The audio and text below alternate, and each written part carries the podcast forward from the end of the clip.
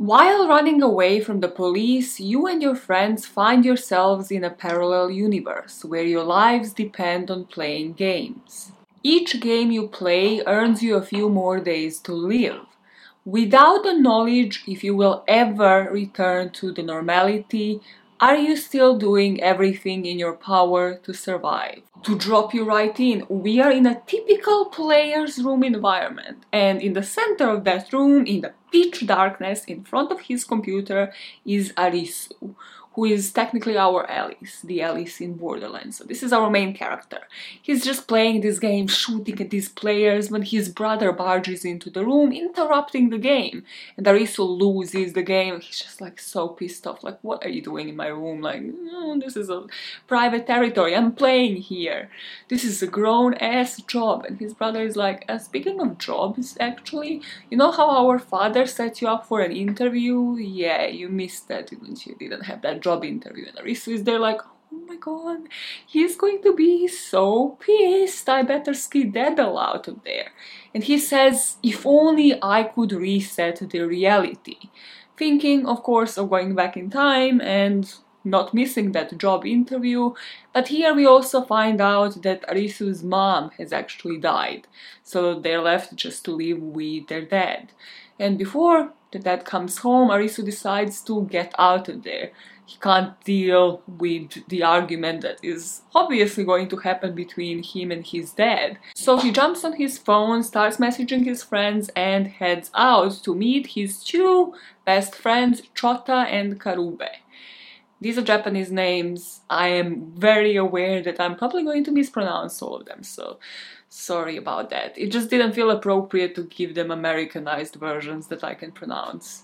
So stick with me and make sure you tell me in the comments how they were supposed to be pronounced. So Arisu is on his way to meet up with his friends and they're all like texting on their phones, we see their different screens. They're trying to meet each other in front of one of the busiest train stations in Japan, in front of Shibuya station. So each and every one of them is like, where are you, which exit, which street, exactly what corner, in front of which shop. And during this, just as they meet, they're looking around and they see that there has been an accident and they're kind of like, oh, did we cause this? Because we were just mingling around, running around trying to find one another. And they see these police officers eyeing them out. So they're like, okay, Arisu, run. They leg it to the station toilet. So they go inside to the train station and find a toilet. And all three of them go inside of the same cubicle. In this cubicle, they're just joking around, and then all three of them check their phones and realize that their signal is out. And when they think about it, they actually haven't heard a single soul go into that toilet in a while. Nor did they hear anybody really outside, and this is a busy station. So they decide to finally get out. And once they get out of the station onto the street, it's completely empty the whole city seems to be deserted. Just to confirm that that is true, they spend about like 10 minutes of this first episode in the series just lurking around, just searching like, is there a single soul? And you're like, come on guys, start picking up on clues. Clearly there's not a single soul, whereas there was. I didn't write this script, okay, may I add yet again. that this is the part that if anybody out there thinks there's a deeper meaning to it, also let me know what that deeper meaning is.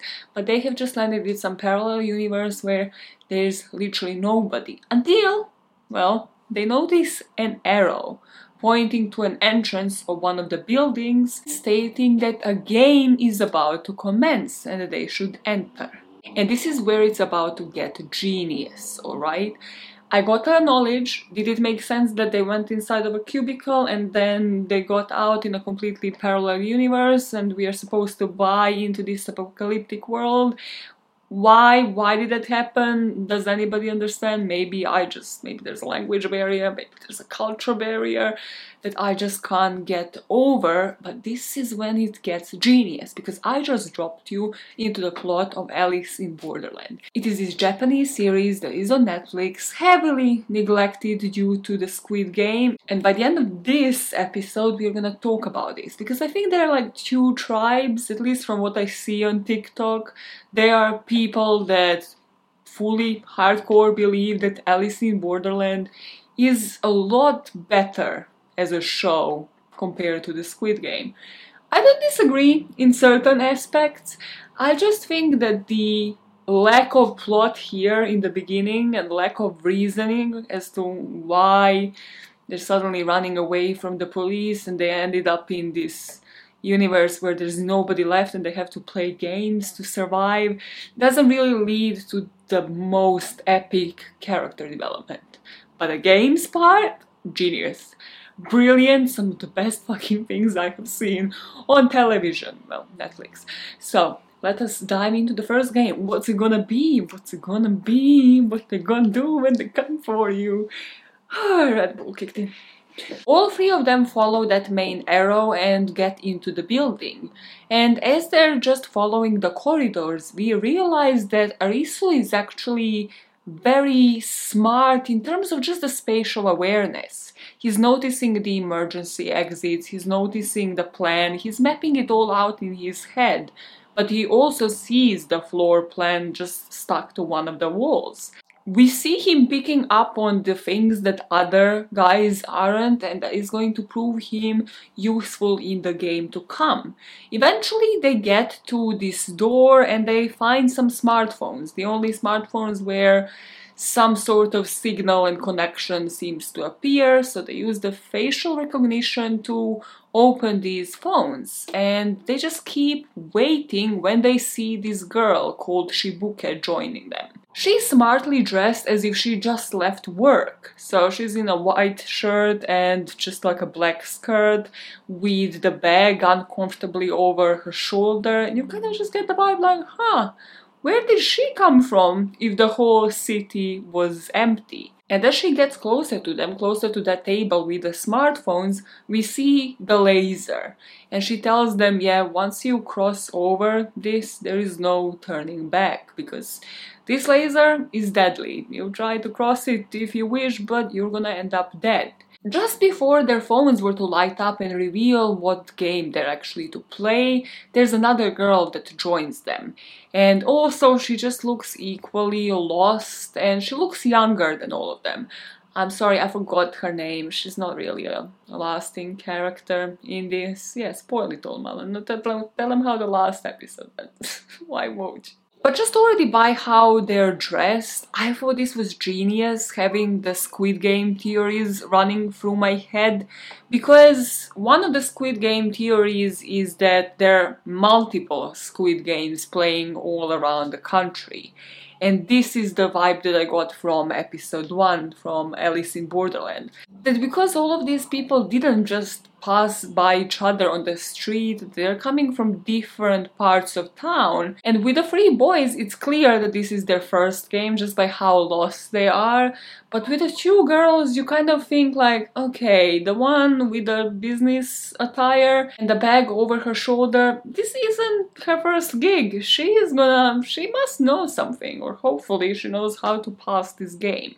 Finally, their phones light up and they see a card on their screen. So there's always a card that precedes the game, and in this case, they see a three of clubs. The game there to play is live or die. There are two doors in this room, they need to make a choice within two minutes. For the first room, the choice is clear just live or die. There are no other instructions, it's simply open the door before the time runs out. Now, every single one of them is reacting differently under pressure. So, Arisu is just freaking out. He's like overthinking everything. Like, how do we make this choice? Like, of course, they're gonna want us to choose to live because it just seems logical. But then, what if the choice is to die? Like, there must be some other clue, there must be something else to it. Chota, meanwhile, his friend is just taking his phone out and he is just recording everything, just in case he needs to commemorate this event. While Shibuki, the business girl, is saying, well, of course, the choice is to leave. So the young girl that we just met in front of the door is like, yeah, whatever the fuck, fuck it, let me just open the door before the time runs out. And as soon as she opens the leave door, she gets lasered down and she drops dead. Now everybody's running towards the die room and just as they make it over the threshold, the first room goes up in flames. In the next room now, knowing what happens when you open the wrong door, everybody is freaking out. And they also blame the businesswoman over here because she seems to be an expert in this game and seems to be playing it by choosing the route of sacrificing other players. So, the model guy, okay, that is how I named him in my head. What's his name? Karube? I'm gonna call him the model guy from now on because he has potential and he's the only really hot one there. And also because I don't want to mispronounce his name. So, he suggests, okay, no, we're not gonna listen to her anymore. Let us be fair and swap so in each room a different person is going to make a decision. So in this room he finally makes a decision, goes through the right door, and now they are desperate. And Arisu seems to have given up, so the model guy starts actually like throwing some punches at him like, come on, Espaliba, wake the hell up you are the first person to say that there is a solution to every game. And Arisu is there saying, this isn't a puzzle, this isn't a game, this is just pure luck. But then it seems like he had remembered something. There's 10 seconds of that stopwatch that, by the way, is decreasing in every single room. So in this room, they have already like 1 minute 40 seconds compared to 2 minutes. And he says the correct door is die and he is going to open it. So once they get in and it is the correct door, they're all looking at him like, how the hell did you know? And he says it's the BMW in front of the place, in front of the building we entered. He knows the exact dimensions of it. And then he compared those exact dimensions to the plan that he saw when they were passing by, that plan of the building he seems to be this math genius who is like, okay, the length of this building is four of these cars, so that's 20 square meters. So he starts like measuring and walking to see like does that match up to what he knows of what he has seen as a floor plan. And then he says to one of these people like, does anybody have any notepad like and a pen? And he draws up the plan of the building, including the rooms they have already crossed, sort of crossing those out, seeing how many are left and trying to make a decision on which doors it makes sense to open so that they can end up at a possible exit to the building. Now that Arisu is saving the day, he's leading them through these doors zigzag within like 5-10 seconds. And then they come to what he thought would be the last room. And as he enters, he looks straight ahead and he's like, there's no door here. There's no door in the front. The doors are on the side, but this is where I thought the door would be. He's playing the whole building plan in his head, him standing in front of that building, knowing that there is a building just next to it without any gaps between them. And then he's like, I have missed out on something, but what is it? I can't figure it out. Meanwhile, the other three are at the die door, ready to push it open. He says, Wait, wait, wait, wait, Chota, you were recording the video in the first room. Can you give it to me? There's like 20 seconds on the clock. He's manically replaying that video. And the video records the first girl going to that room where she was just about to die. But there is a split second where he sees that that room isn't a square like all of the other rooms. And if that room isn't a square according to his calculations, according to the building plan, well, then there is another room that is sort of like a rectangular, and the door is live. So all of them hurdle in the last three seconds through that door. And as that last room they're leaving behind goes up in flames, Chota catches some of that fire. So they manage to extinguish it, but it seems like he has been hurt and there was a burn left behind. This last room only had one door to live, so they walk through it, and it seems to have been a fire exit. So they're just going down the stairs. Chota is injured, he is limping behind them, and all of their phones have a notification Congratulations, you got a free day visa. And they're like, What do you mean, free day visa? Like, is this a different country? Like, what is the concept there? But then they see this old man sort of approaching them, saying that he is about to drop out of the game. And what that meant was that that red laser shot right through his skull and he dropped dead in front of them. And when this man drops dead, they realize two things. That the number on the cards corresponds with the visa days they have been allowed to stay, and also that this means that they need to go and play a second game. They need to go and play another game within those three days in order to survive. So the episode 2 starts and we meet a girl called Usagi, who seems to be a mountain climber of sorts. We meet her in the past, one of the flashbacks, her climbing a mountain and her dad waiting for her on the top, encouraging her to get on top of it. And then we see her in a present day, on top of a building that we can also only assume that she found a way to climb rather than just like walk up the stairs. And she's overlooking Tokyo as it is in this apocalyptic world, and we realize that she is going to become one of the players. Then we go back to Arisu and his friends and the business girl, and they're just sitting inside of some mall, kind of like a display kitchen in a furniture store, eating their lunch. They have just been shopping, and they realize there is an odd passing of time like a couple of them experimented with cars because Chota is the IT guy. We figure out that all of them know things about technology because the model guy and Arisu are gamers and then Chota is kind of like into IT. And because of that, they obviously try to start up one of the cars to see if they can get out of there, but they couldn't. And in that car that they try to start up, they see this bag of vegetables, and all of them have already been rotten. So they start a conversation with the business girl about time, like how long has she spent there, because it seemed like it has been a passage of time for everything that they saw fresh in this shop and for those vegetables in a car to already be rotten. Shibuki, the business girl, says that for her, she remembers it being three days ago. But for the three friends, the world as they knew it disappeared only yesterday. As they're eating, they're chatting about their previous lives, and we find a bit about the businesswoman. Well, she says she was just going to head into a meeting, and then everybody seems to have disappeared, and she's been there ever since for about three days. So now she just extended this visa with this last game. But then we see in a flashback that she was actually sleeping with her boss in order to secure this promotion at work. And then she got into the shower once she had gotten out, put on this shirt and the skirt, and has gotten out. She's kind of like doing that hello, hello, anybody here? And she looks out of the window, and the city is completely empty soon as she's reminiscing on this, she tries to change the topic and sort of talk about who do they think is behind this.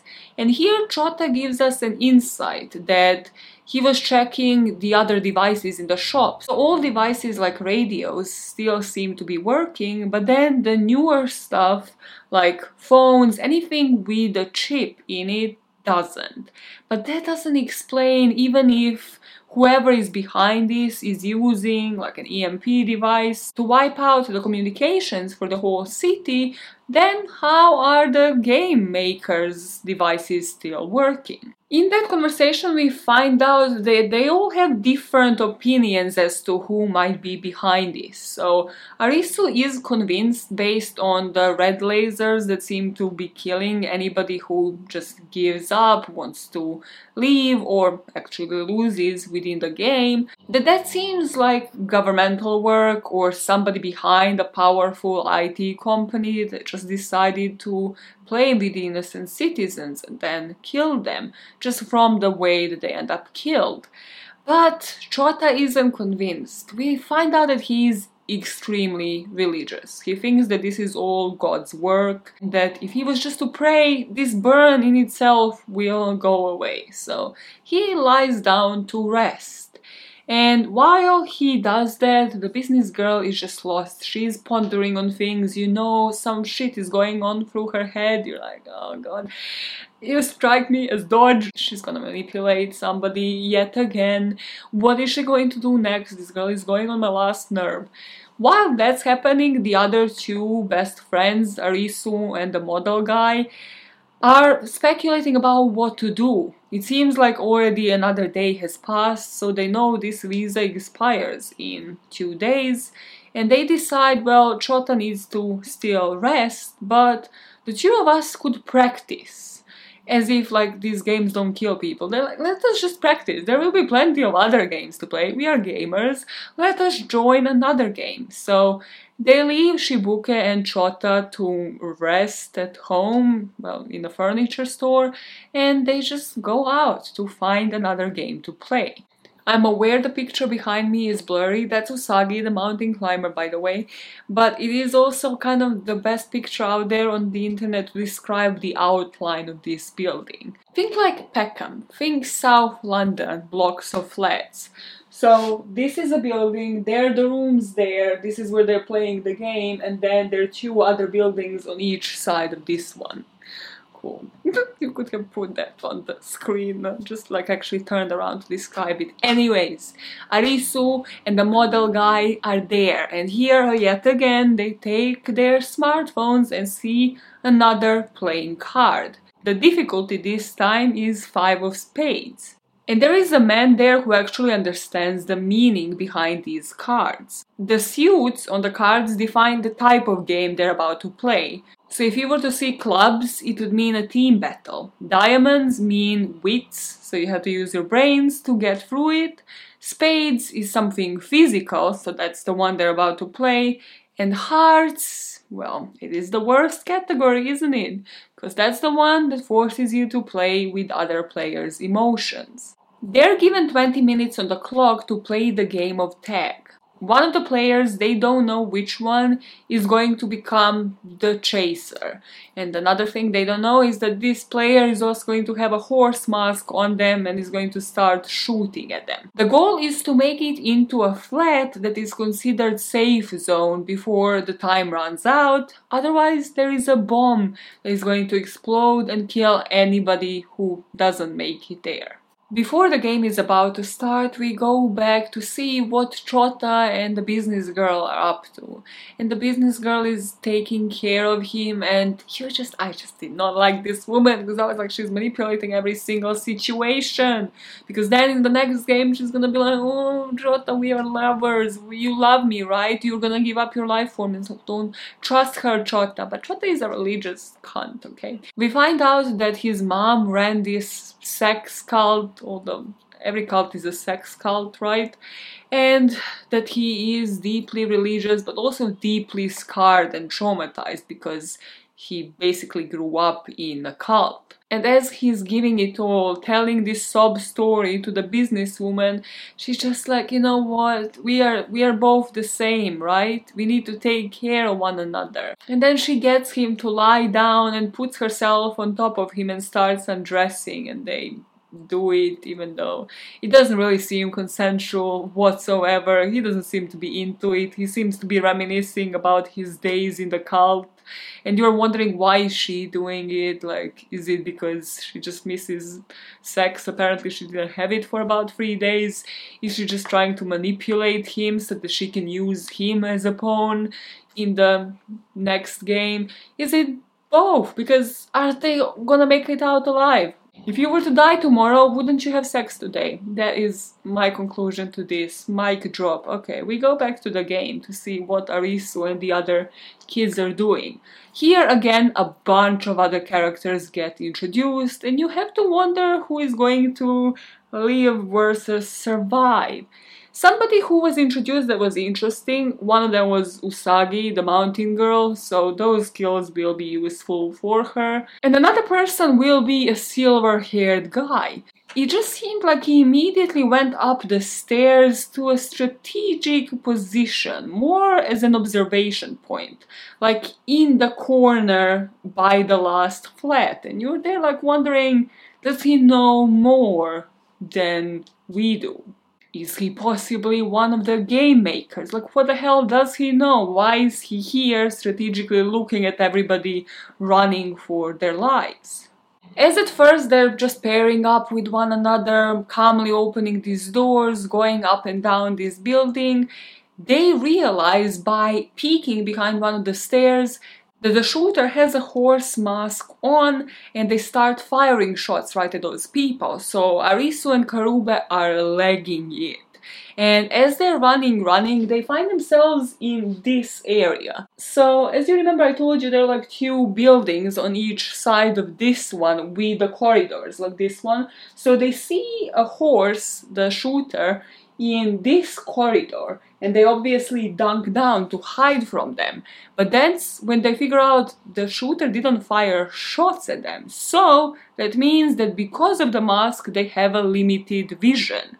So the two of them immediately scream so everybody hears them. The shooter has a limited vision. Let's alert each other about his whereabouts. So just scream if you see the horse, and we are gonna know where they are so that we can all work together to find this safe zone. As they're following this protocol now, the silver hair man is just again still in their corner, just watching, be like, huh, good idea, let me just keep watching this. Arisu and Karube are just running around trying to help other people out if they find themselves paralyzed with fear. And this is when they encounter two men that seem like they might belong to a gang or some sort of association because Arisu, again, the observant one, spots tags, kind of like, you know, the bracelets they give you, I don't know, in prison or like if you attend a student fair. Where have you been? Or like a student event, like a club night I don't know, I'm old, okay? So he just puts tags on these two people and they seem kind of like in the wife beater shirts, like ready to fight whoever is coming at them with their horse mask.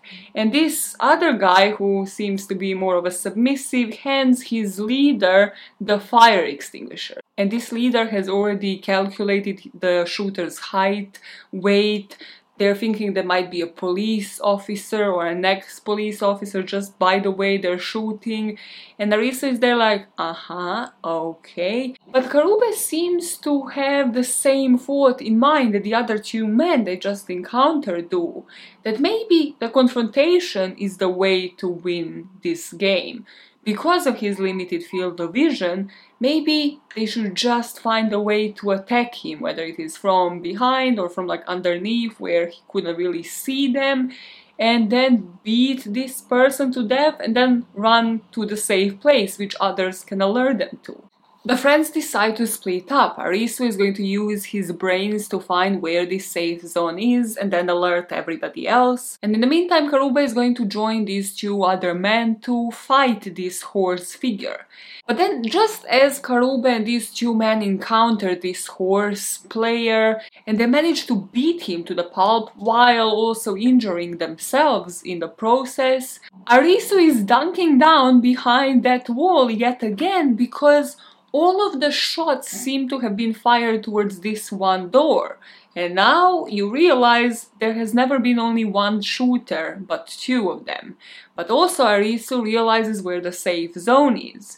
And he legs it there, and this is where he encounters the silver haired man again, who is like, Oh, you figured it out. And you're like, Mate, mate, you are the inside man. We know it. If you know it, just admit it had the chilliest game ever while everybody's sweating.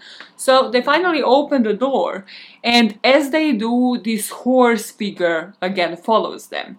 So a couple of things ensue in this room. The model guy Karube and the wife beater man come to find a safe place and everybody seems to be fighting this remaining tagger and at that moment the climber girl just gets into the safe zone through a window. She jumps at the masked man, somebody throws a taser her way, she tases him, while Arisu is actually looking at the walls. And there are two buttons that need to be pressed on the opposite side of the walls. So he's telling the climb girl, they're like, three more seconds, we need to do it, and they press those two buttons and the game is over. So technically there was only one survivor, that person would also be dead unless they figured out somehow how to press two buttons on the opposite side of the walls. So, who is still alive? Both of the best friends, and they made some new friends, it seems. And then there is a voice on the speaker saying, The answer is in our hands, return to the beach. Episode 3 starts with all of them going back to their new home, that furniture store, and nobody really knows where this beach is, what that clue means. And then the next day, well, they're thinking about their friends, Chota and the business girl, because their visa is about to expire. The other two extended theirs for the next couple of days It technically could chill, but of course they don't. They all are searching to find their next game. Before they head into the next game, you can really see there is some friction between all of them now, because the visas are expiring for Chota and the business girl, Arisu is struggling with the death of the second tagger because he blames himself for it and really thinks that didn't need to happen. They could have all just passed the game because the tagger was also one of the players, it wasn't the mastermind, it wasn't a game maker. And also Karube had to make some sort of a detour to go and collect an engagement ring from his place of work. So we figure out that maybe there's a fiance. Did he propose? Probably not, because, well, the engagement ring is inside of a box in his office. Where is she? We still don't know the backstory on that. Because of that, everybody's pissed off at him because the time is running out and they still have no clue where the next game is. So as they're aimlessly roaming the city, they see another arrow, inviting them into a game, into a botanical garden. Do I personally think it is extremely dumb that all of them went in there? Considering that two of them at least know what the cards mean, and they are yet to see the one with the hearts on it, which would mean that they're playing with people's emotions. Yes, like just let the other two go. I don't care about the businesswoman, and Chota is religious. He believes God will save him anyway, so let him prove that. But no, that's not what happens. And they're inside of this botanical garden, and the next game we are soon to learn is the game of hide and seek. In this game, there are three lambs and one wolf, so it's only the four of them playing. They are told to put these special goggles on, and as they do, a collar gets tightened around their neck. And we learn that as soon as the time runs out, the three lambs are going to die and be blown up violently into the air. And we hear the AI voice saying, Chota, you are the wolf and he's just there confused, everybody's shocked as to what is happening. But Arisu has figured it out. It isn't about the wolf chasing the lambs, it is about the lambs chasing the wolf. Why? Because as soon as they make the eye contact with those special goggles that they have on, they pass on the role of the wolf to that person. So as Chota looks up directly into the businesswoman, she is now the wolf and she of course likes it. She's the only one who really wants to stay alive. The other three are hit with the realization that either all three of them are going to die or one of them will die and lose two of their best friends. And Chota is injured he just I might as well just sit here and wait for my death. But the model dude and Arisu decide to chase after the business girl. Karube runs after her, he eventually finds her and starts fighting with her, but this woman found a machete somewhere, so she further just injures him and is really desperate to survive. You see some next level fight or flight mode. Meanwhile, Arisu also found some tools and he is trying to remove that collar and the goggles off of him. So he's screaming at all of them, if we just work together and stop freaking out, this is still a game. We are going to find out how to get out of it. So again, I think if they all work together, they will probably be able to use those tools to like remove the collar of each other, but instead they don't. The other guy, Chota, is praying to God to save him. Eventually, the business girl finds him. She starts attacking him to eliminate him out of the game as well. And as that is happening now, she had handed over the wolf to Karube. And Karube has accidentally seen Arisu in this wilderness, in this botanical garden, and then had run away because all of his friends seem to have decided that Arisu is the only one worth saving. I'm not sure if that's how everybody perceived it, but it seemed like all of them were just having flashbacks from this point on. Like Karube remembers his fiance, he is still clinging on to that engagement ring, he remembers how they met in a bar, and while that is happening, all three of them are reminiscing on their friendship. We see Arisu just sobbing in the corner, remembering how his father always preferred the other sibling and called him a loser, and then how the other two friends were always there, sort of hanging out in the house, saving him and getting him to get out on the streets and just play games with them. Finally, while still shaking and crying in the corner, Arisu gets up and he's like, Where are you guys? Let me find you. One of you deserves to live and to be handed over this wolf. But all of them are silent. They're all hiding away from him. Well, Karube is wounded and is dying on its own, and the other two know that it won't be one of them surviving. So the business girl and Chota are hugging each other, and just as Arisu finds his other friend Karube, well, the time is up and all three collars explode, leaving Arisu as the only one alive.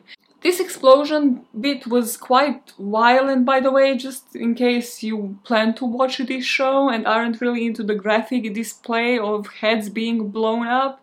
Just just an FYI, but in the next episode we pick up with Arisu being desperate, just lying down in the street in the rain. We have no idea how long he has been there. We just have an idea that he has lost the will to live. While he is lying there in the rain miserable, Usagi passes him by. She seems to have gone shopping, and at first she just passes him by, and then she turns around and is like, ah, do I save his ass? I mean, I might as well. It seems like we're all about to die anyways. So she brings him to wherever she's staying. It looks very much so like Teenage Mutant Ninja Turtles environment, like sewage canal. So I was like, okay, where is this girl? She gives him soup, she gives him food, she had also just killed a rabbit, so she cooks that for both of them and just seems to be taking care of him. Here we get a couple more flashbacks of Usagi and her relationship with her dad, because at the beginning of the series we were led to believe that that relationship was strong, that her and her dad had no issues. But then we see this scene of Usagi just leaving the house after reading this newspaper article about a missing mountaineer. And this man was last known to have taken an expedition with her father, and her father was speculated not to have used oxygen masks during this expedition. So the rumors in the papers were that either this man who disappeared committed suicide or that he went up the mountain without the oxygen mask. And well, Usagi suspects that her father is responsible for his death, or at least is hiding the knowledge of his whereabouts. Eventually, Arisu manages to get enough foods, enough fluids into Arisu and to get him to get enough sleep and to convince him that, well, instead of just waiting for his visa to expire, he might as well try his luck and join yet another game. The next game is within this underground car park, and you see them all hopping onto this heavily graffitied bus. They pick up their smartphones and they meet another group of people. And it seems like one of them plans to, well, sacrifice himself. He seems to be injured, so he can't do whatever this game was to require. But Arisu, of course, thinking about anybody else but himself, is like, you know what, this isn't fair. We're gonna try to finish the game and still save you. And then on their phones, they see the Four of Clubs card, and the game is called Distance. So the Four of Clubs indicates that it is a team battle, and then they see the number zero. So Arisu and everybody immediately thinks, okay, so whoever makes it the longest distance, whoever runs the longest probably wins. And the phone is just there to be used as a tracker to measure the mileage. So all of them start lagging it. They're running past the cars. They have tried to see if the bus will start, but no cars on the way seem to have any petrol in them. As they're running, they pass by this water station, but Usagi suggests maybe the water isn't drinkable, who knows what they put in it. Let us all share this small bottle of water that one of them have brought. Then they continue running, and then the scene out of Hunger Games pops up because there is a Black Panther on a car. Just like with the mutts in Hunger Games, somebody has to be sacrificed here because somebody has to be eaten alive when a panther is introduced into the plot. So, a character that was introduced on the bus gets dragged by a panther, and we assume eaten alive, but this allows the rest of them to continue. Now, on the back of one of the trucks, Arisu sees this motorcycle and he gets an idea. He doesn't want anybody left behind. So he also doesn't really think this through because, as far as I remember, they don't have petrol anywhere and this motorcycle also needs petrol unless he actually planned to get to the bus put that guy onto the motorcycle and then drag him along towards the end again because it wouldn't surprise me. It's a suicide mission, but he does it. So he separates himself from the fit girl and the other guy who keep running towards the goal and he is running and pushing this motorcycle in the opposite direction towards the bus. Both of them make it to their locations and as Usagi is at the goal, well, water starts bursting through the wall and they start running back towards the bus at a full speed and at the last moment you're not really sure how they're running faster than the water is trickling at them but she manages to jump onto the bus and Arisu seems to be able to save her. Once they wake up from this shock on this bus that has now flipped over, they get out of it and they realize that that graffiti on the bus on the opposite side of it actually said goal and that, that was the goal all along. The goal was just to stay at zero. You're telling me Arisu, the guy who literally measured the building by the measurements of a car that he spotted in front of a building, didn't think to go around the bus to see that this is the goal. Like, how can you have great observation skills in one game that you don't even know it's a game, but when you know it's a game, you don't have the observation skills?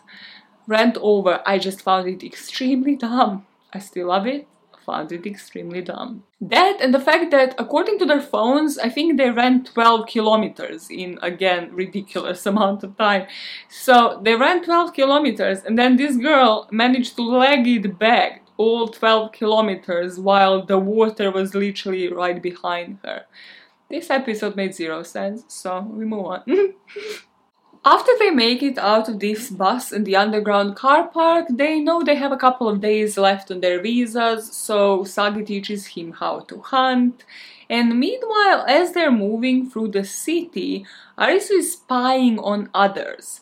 And he notices that a lot of people seem to have those locker tags that when he was still observant in the tag game, he spotted on those two men that were in the game, and he thinks, okay, so there must be some sort of affiliation there. Maybe they will be able to lead us to the beach. And by following some of those people, they realize that they have the access to cars, cars with actual petrol in them.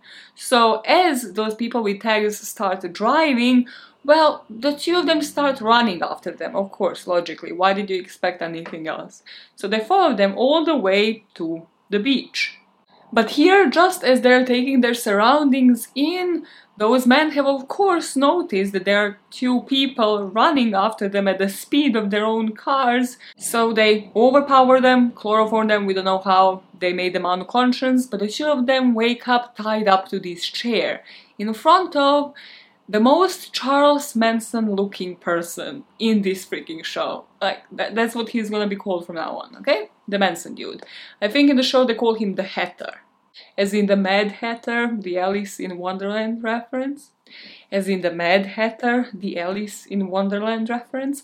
Let me change the background because this is when it gets messed up.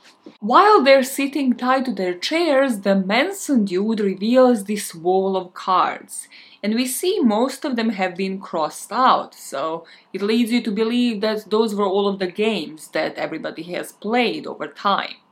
He tells them that on the beach they're also going to be playing the games, and that the playing cards belong to the beach, so they will be taken away once the player returns. Now, there is a ranking system, of course, and there is a point to the wall. Once all of the cards are won, then only one person will be allowed to return to the previous world. And then all of the cards must be won again for another person to be allowed to return. The rules of the beach are that everybody needs to be wearing swimsuits in order for them to prevent somebody hiding weapons, that all of the cards belong to the beach and will be returned to the madman here so that they can be crossed off the wall, and also death to all traitors because this is Japanese Charles Manson after all. Apart from those rules, they're allowed to mingle in that mansion, they're allowed to go by the pool, which is where the party seems to be going on the whole day, and of course they stand out. They don't feel comfortable just going next to the pool, partying up the whole day, while knowing that the games are to be played at nightfall and that most of these people will die by the end of the day. As they are by the pool taking in the surroundings, we of course figure out that the silver haired dude is there, indeed, and he always seems to be having a shadow. This woman named Kuina, who always has a cigarette in her mouth, but we know that she has this cigarette in her mouth because she is attempting to quit smoking. As soon as the night falls, they are split up. They go into different sections of this mansion and they participate in whatever game they're invited to. Here we see Arisu is split up from Usagi, she's in a different game, and we see that the card is four of diamonds. It is a light bulb game and they need to use their wits, they need to use their brains. So they know it's going to be some sort of puzzle. The game goes like this there are three switches A, B, and C only one of them will switch on the light bulb. They only have one chance to pull that lever down with the door open. But if the door is closed, they can pull down the switch as many times as they want. Now you're thinking, well, just place the person in the room so they can scream to the people outside if the light bulb is on. But of course, no. If anybody was to be stuck inside of the room, the door wouldn't shut, meaning the light bulb wouldn't switch on. And the catch is that they are yet again playing against time, and there is water gushing into this room and electric currents at a certain level. So, if the water was to reach the electric currents, all of them are going to be electrocuted. They shoot their shot, they pull one of the levers down with the door open, and it wasn't it. The light bulb didn't switch on. Now also somebody was a dumbass who was like, what does this button do? Touching the electric current, of course, getting electrocuted on the spot. So now the panic sets in yet again. And Arisu is thinking like, what is it? What could it be? What is the solution? And as the water is rising, the door won't close automatically. So Arisu is thinking the rule of the game is I can play with these switches as much as I want, only when the door is shut. So he gets them to close the door. He's like, close it, hurry up, close the door before the water rises into the level. He pulls down the lever A, makes them open the door and touch the light bulb, and the light bulb was warm, so the answer was A. The water stops gushing out, the game is over, and they go back to the beach, and Arisu finds out that Usagi also survived. But we don't have the time to find out much about her game because soon the militants, the people in the wife beater tank tops, approach them. And they seem to have taken an interest in Usagi. They seem to want her to follow them into the room, but luckily the hatter is also out there and he prevents that from happening. And then this episode ends with the hatter, with Charles Manson dude, surrounding himself with the two girls who are both like caressing his stomach. Why is that such a stereotype? Even in the East. Anyways, he's drinking whiskey and whatever, and he's just sitting with these two women in front of Arisu, who is awkwardly sitting there by himself with a glass of whiskey. Like, why am I here? Why was I summoned here? And the hatter responds every tragedy has a hero, every tragedy needs a hero. You might be the hero of this story, and you wonder where this is going. But then you find out there was a board meeting before that, and during this board meeting, they discuss how most of the games have now been played, but there is really that Ten of Hearts that is left. Where could it be? So the hatter offers to join a game, and while he's gone from the mansion, the militants are to impose their control. So we pick up in episode 6 with the silver haired dude and the cigarette girl. These two have figured out as soon as the Charles Manson here is gone, the militants are going to take over this mansion. Like, what is stopping them? So they approach Arisu and ask him, does he want to change the status quo? Because if they do, if he helps them overthrow the Mad Hatter over here, then the silver hair person is going to run for the cards. And as soon as they have the full deck of 52 cards, all of them can finally make the run for it. So not only one person can return to the normality, but all of the survivors can. Before the silver hair here manages to make that happen, they're all back in the room with the cards, but they're back because the Hatter has been found dead. And now everybody suspects one of the militants, the main one called Aguni, but they really can't say anything. Not just that, they're made to vote for the next leader. And all of the militants are there with the guns, so they're literally threatening them as they're about to raise their hands. Like, who are you gonna vote for? So Aguni is chosen as the new leader because everybody else has been threatened in that room. Now, whoever the next leader was, they get a code to a safe where the cards are held. And this code is handed over to Aguni in this envelope that is sealed.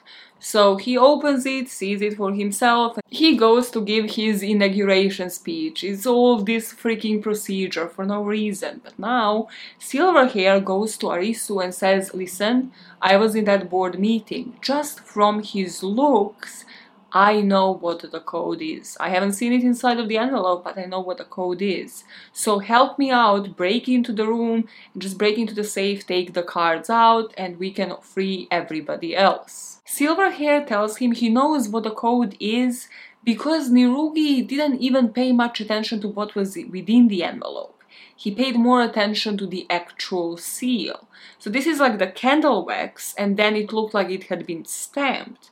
And it looked like it had been stamped with the word boss. So silver is, what if it's not boss? What if it's 8055? The four digit code to the safe. And as Silverhair is on the lookout during this speech, Arisu inputs that code and he realizes it's a wrong code. And as he turns around, he's faced by all of the militants because it seemed like the Silverhair here is a bit of a traitor. And he gets into this room where they tie him up to the chair again, beat the shit out of him, while Silverhair seems to actually know what the code is because he used his deduction skills, but it wasn't the seal. It was the fact that Niragi seemed to have opened the envelope and then looked up towards a painting. Inside the envelope, on the piece of paper, was a picture of a deer. We know that because the cigarette girl is keeping guard while the silver hair has removed the painting of the deer and found the safe, in which he found a full deck of cards, so they are just about to escape. While in the other room, Arisu has been beaten and all the militants have left to finally, without his defense, without Hatter defending her, get to the girl, get to Usagi. But just as one of them is on top of her, just as the silver hair here is about to escape with all of the cards, red lasers start popping up in different spots in this mansion. A new game seems to be about to begin, and you guessed it, it is the Ten of Hearts. All of the players join in the lobby and they find a girl called Momoka that is lying on her back and it seems like there is a knife going right through her heart. The game they're about to play is Witch Hunt. All of them need to find the right killer, the actual killer of Momoka before the time runs out. They have only two hours to find the witch, and there's already a fire set up outside where Niragi is burning everybody that he deems useless, that doesn't want to participate, that isn't really following the rules, or just that has been shot by one of his militants. So as that is happening, people inside are asking each other, where were you? I haven't seen you, you have actually disappeared for a couple of hours. We find out that Momoka actually came there with a friend, so they're immediately attacking her.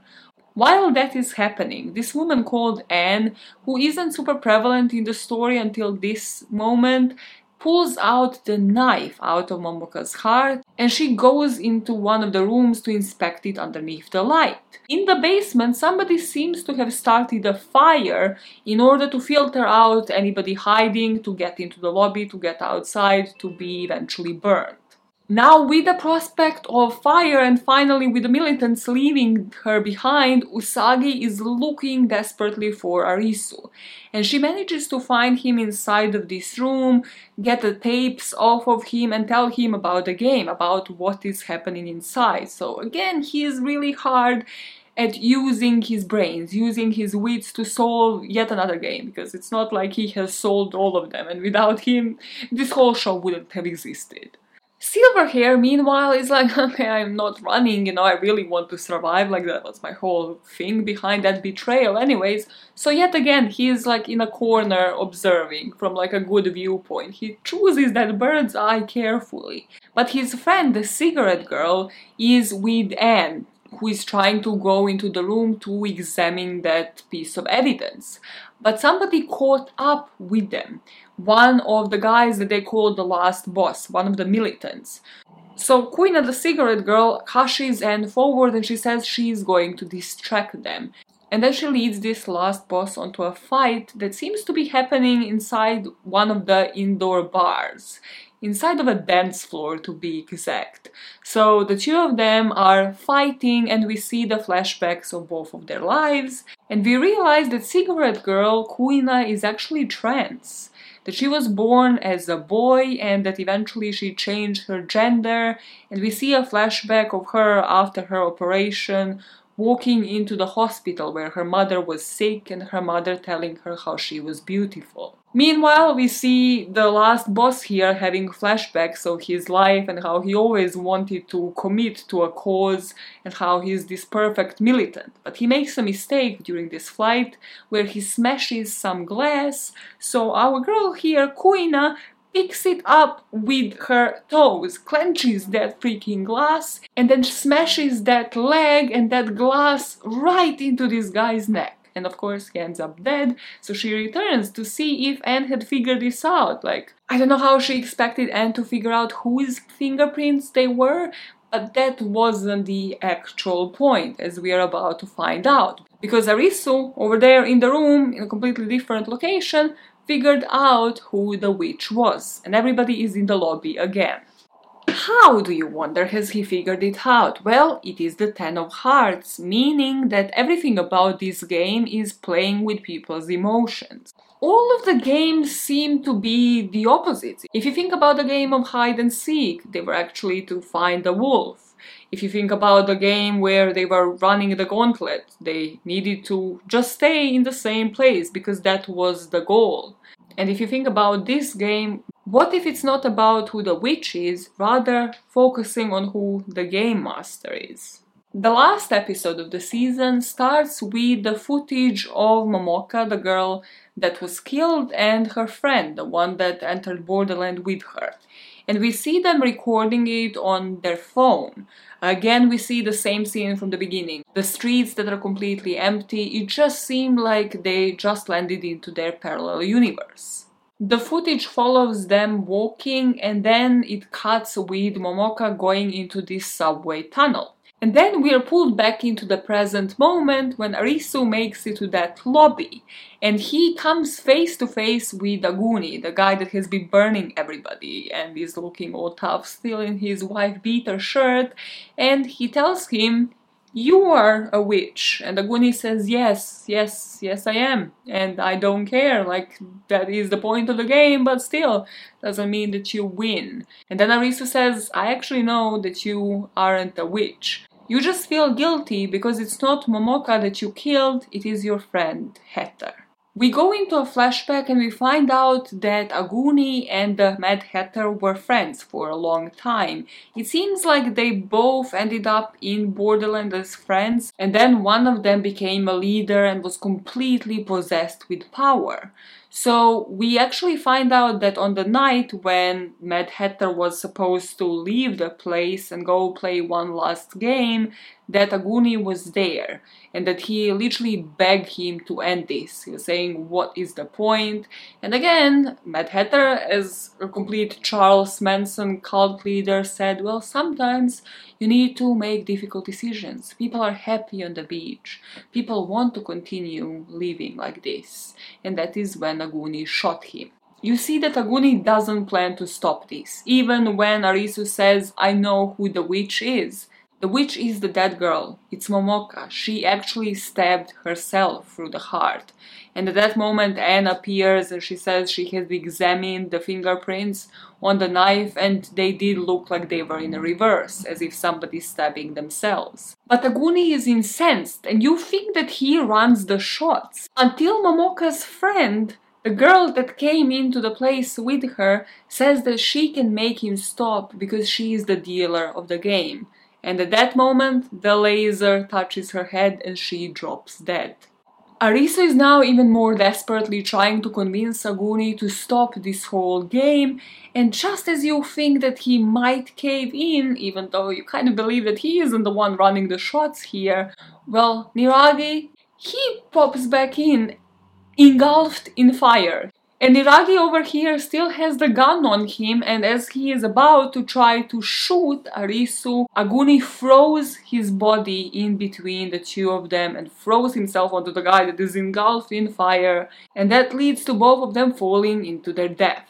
While everybody is engaged observing the chaos that ensued, Silverhair is smart enough to go and pick up the last card, the Ten of Hearts, off the table, and he just disappears. And we pick up with Arisu and Usagi the next morning, looking into the footage that was found on Momoka's phone. We see the rest of that footage shown at the beginning of the episode. They go down the subway and they open up the door that seems to be where the dealers would operate from.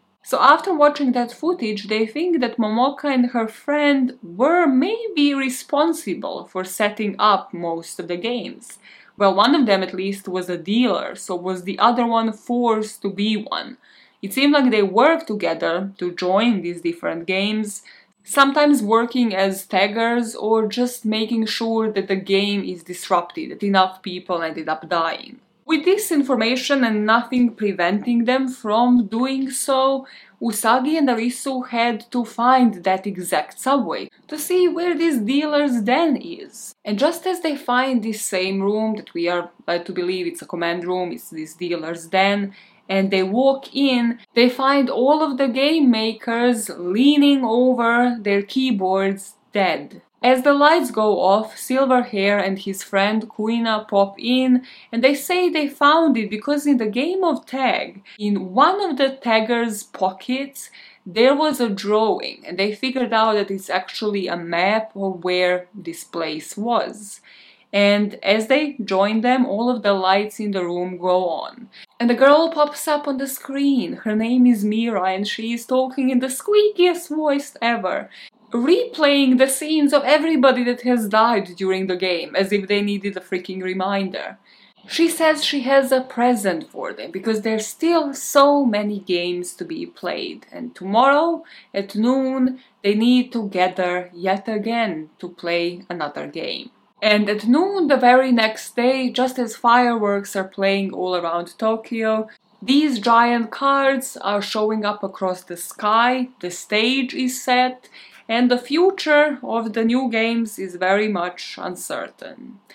The end, or at least the season one, because here I believe there will be a season two. Final thoughts personally, I thought this was both the most genius and also the dumbest show out there. Okay, hear me out, hear me out. So, I think it's very obvious within the description of the show when I start losing myself a bit. When the plot becomes like, okay, but really? Like, this is it? This is the plot?